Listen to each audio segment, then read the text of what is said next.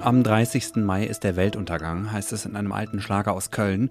In welchem Jahr der stattfinden soll, ist nicht näher spezifiziert. Ich bin optimistisch, dass wir für dieses Jahr nochmal davonkommen und sage deshalb Hallo und herzlich willkommen zu Was Jetzt, dem Nachrichtenpodcast von Zeit Online. Warum Ostdeutschland besser auf die Wärmewende vorbereitet ist als der Westen, das ist gleich mein erstes Thema hier im Nachmittagsupdate. Und ich erkläre, warum die NATO die von ihr geführte KFOR-Truppe im Kosovo verstärken will. Ich bin Moses Fendel und der Redaktionsschluss für diesen Podcast ist 16 Uhr. Deswegen muss jetzt diese Woche der Knoten durchschlagen werden. Heute sind dafür wichtige Gespräche. Und ich würde sagen, schon in den letzten Tagen hat man gemerkt, die Rhetorik hat sich bei vielen deutlich verändert. Von der Verweigerungskommunikation ist es zur Ermöglichungskommunikation übergegangen. Na, wenigstens einer, der optimistisch ist. Zuletzt wirkte der Streit um das sogenannte Heizungsgesetz in der Ampelkoalition ja ziemlich festgefahren. SPD-Generalsekretär Kevin Kühnert hat heute im ZDF gesagt, dass er noch in dieser Woche mit einem Kompromiss rechnet. Der sei aber auch nötig, damit das Thema in der kommenden Sitzungswoche ins Parlament eingebracht und dort wie vereinbart noch vor der Sommerpause verabschiedet werden kann. Wirtschaftsminister Robert Habeck von den Grünen trifft sich aber heute Abend mit Abgeordneten aus allen drei Parteien. Gemeinsam wollen sie Kompromisslinien ausloten. Habeck hat schon am Freitag angedeutet, dass er den KritikerInnen des Gesetzes entgegenkommen will. Da steht ja drin, dass ab dem nächsten Jahr jede neue oder ausgetauschte Heizung in Deutschland zumindest zwei Drittel mit erneuerbarer Energie betrieben werden soll. Habeck kann sich zum Beispiel vorstellen, dass das erstmal nur für Neubauten gilt und die BesitzerInnen älterer Gebäude mehr Zeit bekommen oder dass doch mehr unterschiedliche Heizungsarten erlaubt werden. Stichwort Technologieoffenheit. Die ist ja der FDP besonders wichtig. Dass die Wärmewende, also die Umstellung auf klimaneutrales Heizen in den kommenden Jahren für viele Menschen in Deutschland eine große Herausforderung wird, das ist, glaube ich, allen klar. Und es erklärt zumindest teilweise, warum um dieses Gesetz so erbittert gerungen wird. Neue Zahlen zeigen jetzt, der Osten Deutschlands ist für die Wärmewende strukturell besser gerüstet als der Westen. Veröffentlichen wird diese Zahlen morgen die deutsche Energieagentur DENA. Meine Kollegin Jana Hensel konnte sie sich aber schon vorher exklusiv anschauen und spricht jetzt mit mir darüber. Hallo Jana. Hallo Moses. Warum ist der Osten für die Wärmewende besser gewappnet? Einer der beiden Gründe, die ich jetzt gleich nennen werde, war ein bisschen bekannter schon als der andere. Tatsächlich gibt es in Ostdeutschland viel weiter ausgebaute, größere Fernwärmenetze. Das hat damit zu tun, dass man zu DDR-Zeiten vor allem mit Braunkohle geheizt hat und diese Braunkohle in ähm, Kraftwerken ähm, sozusagen verbrannt wurde. 30 Prozent aller Haushalte im Osten sind immer noch an diese Fernwärmenetze angeschlossen. Im Westen sind es nur 10 Prozent. Das ist ein beträchtlicher Unterschied. Und diese Fernwärmenetze gelten als ein großer und zentraler Baustein der Wärmewende, weil diese Fernwärmenetze viel leichter dekarbonisiert werden können. Man kann sie an Großwärmepumpen anschließen, an erneuerbare Energien, man kann mit Geothermie oder Restwärme heizen. Und nicht jeder einzelne sozusagen Wohnungsbesitzer oder Hausbesitzer ist quasi vor die Herausforderung gestellt, sich selbst ähm, eine Wärmepumpe zu kaufen. Und aber eine neue Datenanalyse zeigt auch noch, dass eben der Anteil an sanierten Häusern im Osten viel größer ist. Und warum ist das so? Das ist eine Folge tatsächlich des Wiedervereinigungsprozesses. In den 90er Jahren oder in den Nachwendejahren hat man im Osten viel saniert und so ergeben sich diese neuerlichen Zahlen. Also es gibt äh, auf dem Gebiet der neun Länder inklusive Berlin haben Neubauten einen Anteil von 13 Prozent. Im Westen sind es nur acht.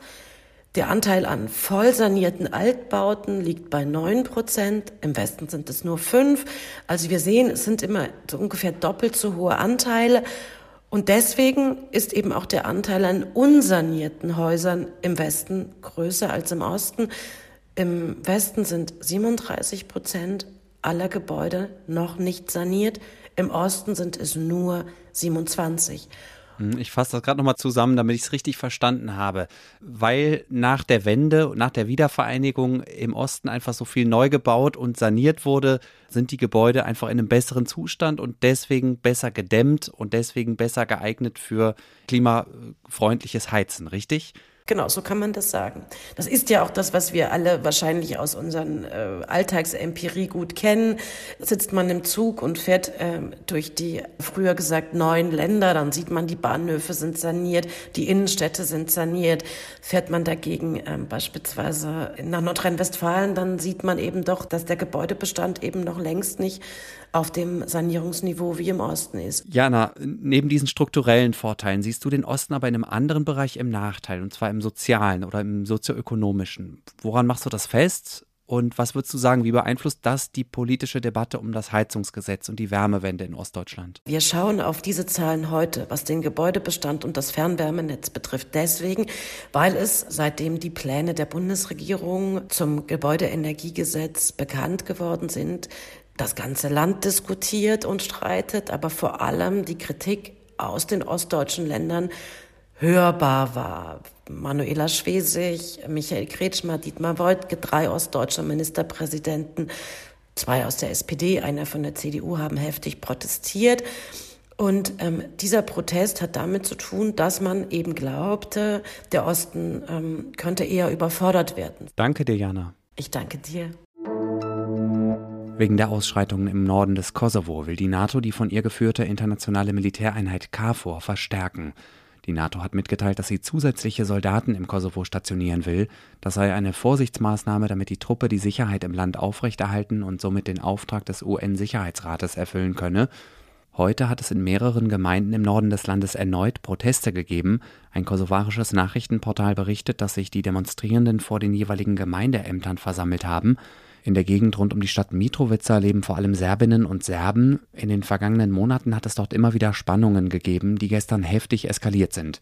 Bei schweren Zusammenstößen zwischen serbischen Demonstrierenden und der KFOR sind mehr als 100 Menschen verletzt worden. Die Demonstrierenden griffen die SoldatInnen mit Steinen, Flaschen und Brandsätzen an. 30 von ihnen sind verletzt worden. Der Grund für die serbischen Proteste ist, dass in den Gemeinden im Norden des Kosovo letzte Woche albanische Bürgermeister eingesetzt wurden. Die sind zwar offiziell gewählt, aber nur von einem kleinen Teil der Bevölkerung, denn die Serbinnen und Serben haben die Kommunalwahlen im vergangenen Monat weitgehend boykottiert. Was noch? Der Fachkräftemangel ist ja auch eins dieser Dauerthemen, die uns immer wieder beschäftigen. Welche Branchen der mittlerweile erfasst hat, überrascht mich aber immer wieder. Heute Bademeister. Der Bund Deutscher Schwimmmeister sagt, dass im Moment mehr als 3000 Stellen unbesetzt sind. Warum das nicht gut ist, belegen zwei weitere Zahlen. Jedes fünfte Kind im Grundschulalter kann nicht schwimmen, beklagt die Deutsche Lebensrettungsgesellschaft. Und alleine im letzten Jahr sind laut DLRG in deutschen Schwimmbädern 13 Menschen bei Badeunfällen gestorben. Um den Fachkräftemangel zumindest abzumildern, könnte auch hier künstliche Intelligenz eine Lösung sein. In einem Schwimmbad in Wiesbaden zum Beispiel unterstützt seit bald drei Jahren eine KI den Betrieb, indem sie dem Schwimmmeister einen Alarmton auf die Smartwatch schickt, wenn sie ungewöhnliche Bewegungsabläufe im Becken registriert. Wie das genau funktioniert? Erstmal überwachen Kameras das gesamte Becken, aus deren Bildern macht die KI dann anonyme Datenpunkte und erkennt in dem Schwimmbadgewusel typische Bewegungsmuster, die auf Ertrinken hindeuten. Das geschieht für die Menschen drumherum nämlich fast immer leise und unbemerkt. Und der Schwimmmeister oder die Schwimmmeisterin kann dann hoffentlich noch rechtzeitig eingreifen. Der Chef des kommunalen Wiesbadener Bäderbetriebs betont, dass die KI keine menschlichen Mitarbeiter ersetzen, sondern ihnen nur die Arbeit erleichtern soll. Und noch in diesem Sommer will die Stadt auch eins ihrer Freibäder mit der Technik ausstatten. Und das war das Was jetzt Update am 30. Mai. Wenn die Welt morgen noch da ist, hören Sie hier früh Konstanze Keins. Schreiben Sie mir doch gerne eine Mail mit Lob, Kritik oder Ihren Fragen an wasjetzt.zeit.de. Ich bin Moses Fendel. Schönen Abend.